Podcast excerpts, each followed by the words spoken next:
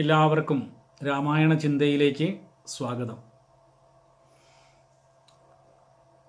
ഇന്നലെ നാം ദശരഥന് രാമനോടുണ്ടായിരുന്ന സ്നേഹത്തെക്കുറിച്ചാണ് ചർച്ച ചെയ്തത്. ഇന്ന് രാമന് അച്ഛനായ ദശരഥനോടും അമ്മയായ കൗസല്യോടും ഉണ്ടായിരുന്ന സ്നേഹത്തെക്കുറിച്ച് വാൽമീകി രാമായണത്തിൽ എന്താണ് പറഞ്ഞിരിക്കുന്നത് എന്ന് നമുക്ക് നോക്കാം. കാരണം അവതാര പുരുഷനായ രാമൻ എങ്ങനെയാണ് സ്വന്തം അച്ഛനമ്മമാരെ കണ്ടത് എന്നത് നമ്മെ സംബന്ധിച്ചിടത്തോളം മാതൃകയാക്കാവുന്ന അല്ലെങ്കിൽ മാതൃകയാക്കേണ്ട ഒരു പ്രധാന കാര്യമാണ് എന്ന് തോന്നുന്നു.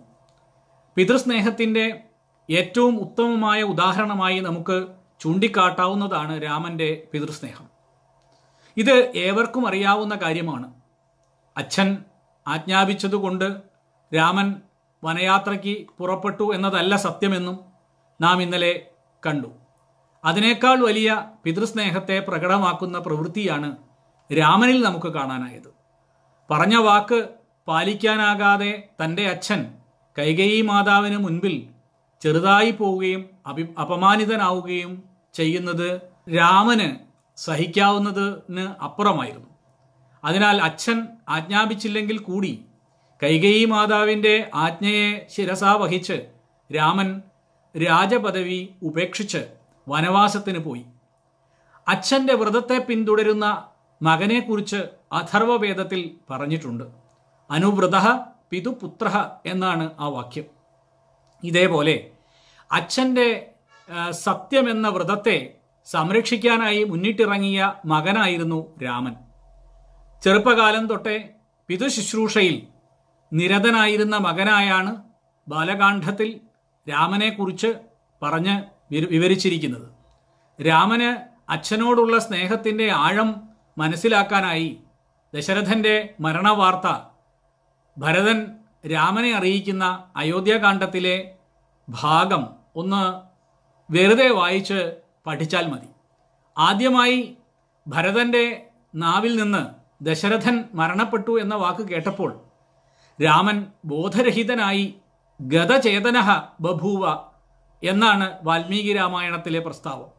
മഴുകൊണ്ട് വെട്ടി വീഴ്ത്തപ്പെട്ട വൃക്ഷത്തെ പോലെ നിലത്തു വീണു ഭുവി പപാത എന്നും പറഞ്ഞിരിക്കുന്നു.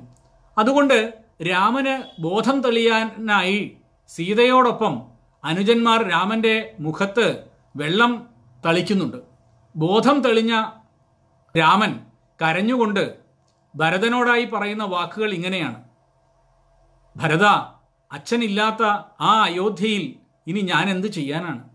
എന്നെ ഓർത്തുള്ള ദുഃഖത്താലാണ് അച്ഛൻ മരണപ്പെട്ടിരിക്കുന്നത്. അദ്ദേഹത്തിന് അന്ത്യേഷ്ടി സംസ്കാരം ചെയ്യാൻ കൂടി എനിക്ക് സാധിച്ചില്ല. ആ മഹാത്മാവിന് ഉപയോഗമില്ലാത്ത പുത്രനായ എന്നെക്കൊണ്ട് എന്ത് കാര്യമാണ് ഇനി ഉള്ളത്? ഭരത നീ തന്നെയാണ് കൃതാർത്ഥനായവൻ. കാരണം നിനക്കും ശത്രുഘ്നനുമാണ് മഹാരാജാവിന് അന്ത്യകർമ്മങ്ങൾ ചെയ്യുവാൻ സാധിച്ചത്. മഹാരാജാവില്ലാത്ത ആ അയോധ്യയിലേക്ക് വനവാസകാലം മുഴുവൻ പൂർത്തിയാക്കിയ ശേഷവും മടങ്ങി വരുന്ന കാര്യം എനിക്ക് ചിന്തിക്കാൻ കഴിയുകയില്ല. ഇനി അയോധ്യയിൽ ആരാണ് എനിക്ക് ഉപദേശങ്ങൾ തരാനുള്ളത്? ശേഷം സീതയെ നോക്കി രാമൻ പറയുന്നുണ്ട് ഭരതൻ മഹാരാജാവ് പരലോകം പോകി എന്ന ദുഃഖത്തെ അറിയിച്ചിരിക്കുന്നു. സീതെ നിന്റെ ശുശുരൻ മരിച്ചിരിക്കുന്നു. ലക്ഷ്മണ നീ അച്ഛനില്ലാത്തവനായി തീർന്നിരിക്കുന്നു. രാമന് അച്ഛനായ ദശരഥനോട് എത്രമാത്രം സ്നേഹമുണ്ടായിരുന്നുവെന്ന് ഈ രാമായണ ഭാഗവും വനയാത്രയ്ക്ക് മുൻപുള്ള ദശരഥ രാമ സംവാദവുമെല്ലാം പഠിച്ചാൽ മനസ്സിലാക്കാൻ സാധിക്കും. ഇതേപോലെ രാമന്റെ മാതൃസ്നേഹത്തെക്കുറിച്ചും വാൽമീകി രാമായണത്തിൽ സൂചനയുണ്ട്. വനയാത്രയ്ക്ക് പുറപ്പെടുന്നതിന് തൊട്ടു മുൻപായി രാമൻ അച്ഛനായ ദശരഥനോട് ആവശ്യപ്പെടുന്നത് ഒരേ ഒരു കാര്യമാണ്.